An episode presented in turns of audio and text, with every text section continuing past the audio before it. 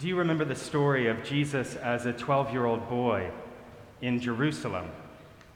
Every year, he'd go with Mary and Joseph to the holy city for the festival of the Passover to celebrate God's liberating action that is at the heart of Israel's life and identity. Indeed, God's liberating, life giving, loving action that is at the heart of all reality.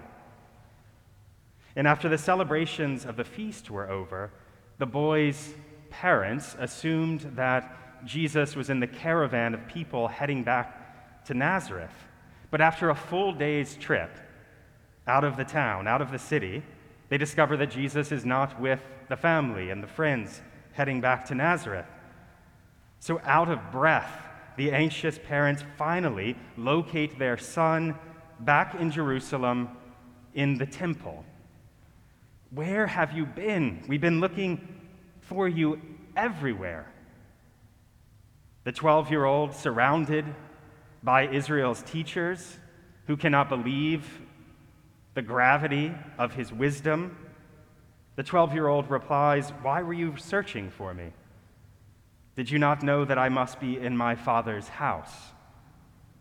Jesus loves the temple the dwelling place of his heavenly Father.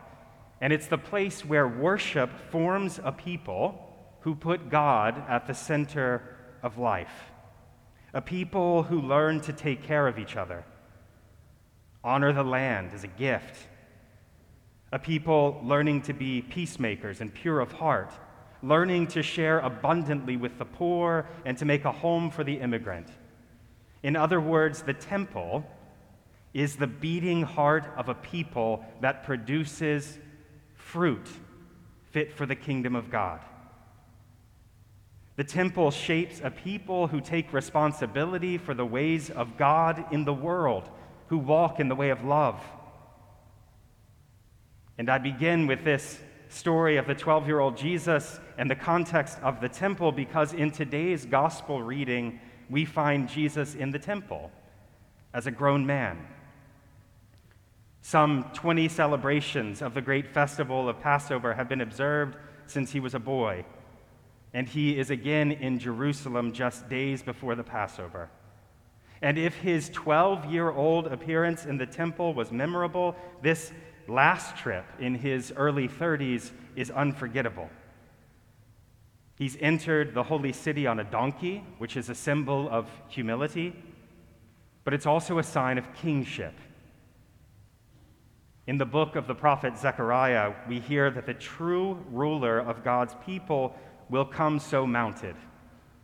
Rejoice greatly, O daughter Zion. Shout aloud, O daughter Jerusalem. Lo, your king comes to you.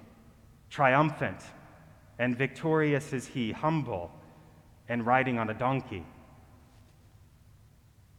If Jesus was the source of a memorable scene as a 12 year old with the best teachers in town gathered around him, that was only the beginning. On this trip, many are gathering around him, not only as a great teacher and a prophet, but as king. They lay down their coats on his way and they wave palm branches with shouts of Hosanna to the Son of David. Here is the king the ruler of God's people coming through the gates into the city. And Jesus' triumphant entry into Jerusalem is an unmistakable political act. On this visit, he comes to be acknowledged as king. He is the son of David, the one long expected. But he will triumph not through violent revolt, as the rulers of this world, but by being for Israel the one who is able to show it that its worship of God is its freedom. He enters a city in turmoil, and where does he go? Immediately to the temple, to the temple, to the beating heart of the people of God to the all important place where God's action breaks into the world, to the place that keeps God at the center of all things, a place set apart to transform people to walk in the way of love. And when he arrives and takes his place at the center of the temple, Jesus drives out whatever's blocking the light from shining through. Whatever is a stumbling block for the people that he loves and serves. So he drives out the buyers and sellers who are only seeking a profit. He overturns their manipulative tables of commerce. He upends a corrupted structure of power. He's cleaning out the temple. Any force that's trying to push God out of the center of Israel's life. And now he stands at the center of the temple, the one who is light from light, God from God. In him, the God of Israel, the maker of heaven and earth, returns to the center of it all. And after he cleans house and opens wide the doors, who is it that comes flocking into the temple? Matthew's gospel tells us that it is the poor, the lame, the outcast, and the children who come streaming, streaming to the light. Jesus places God's way of outstretched love back into the beating heart of Israel's life. He brings peace to the temple. In him, God once again stands at the center of all things.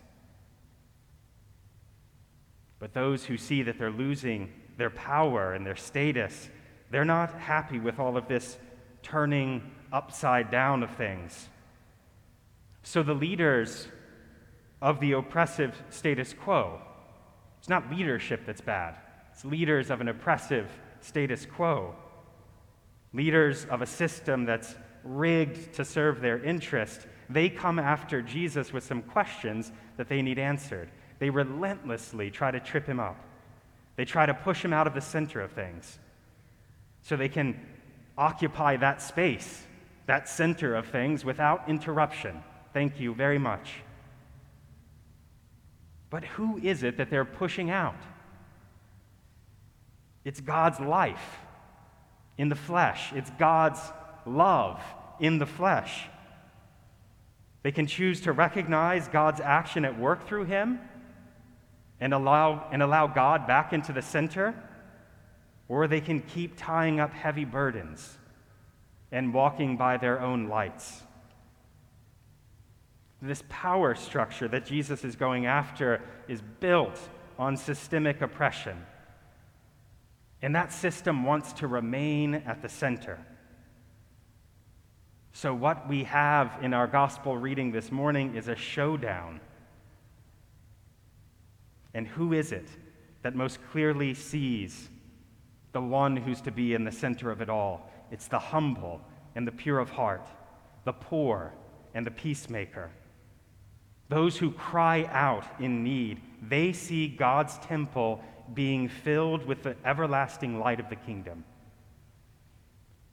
Because the kingdom, as we hear in our gospel, belongs to those who are learning to care for each other those who honor the land as a gift of God, a people learning to be peacemakers and pure of heart, sharing abundantly with the poor and making a home for the immigrant.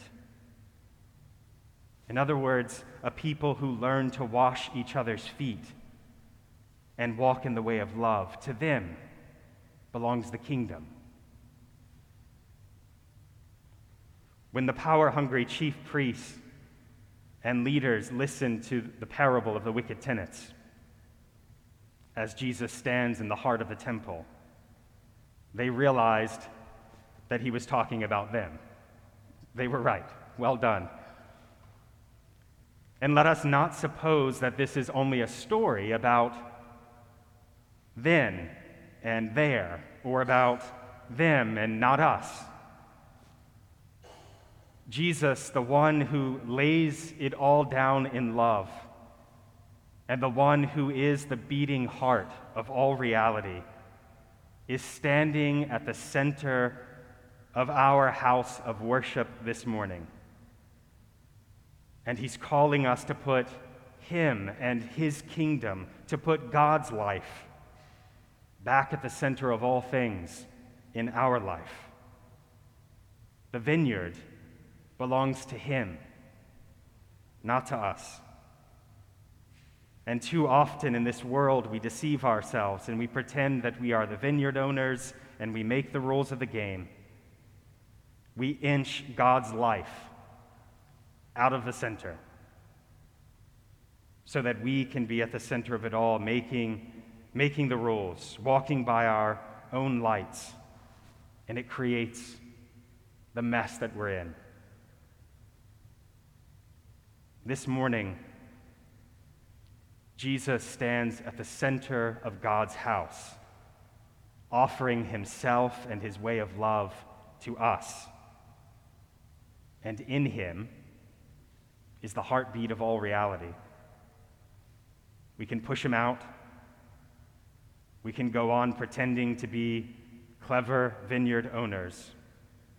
We can mock him. We can even kill him. But as the crucified and living one, he always stands at the heart of it all with his arms outstretched, forgiving us and feeding us with the life of God in a small morsel of bread. He gives his life to us. And his life, his love, is all that we need to produce the fruits of the kingdom of God. In the name of the Father, the Son, and the Holy Spirit. Amen.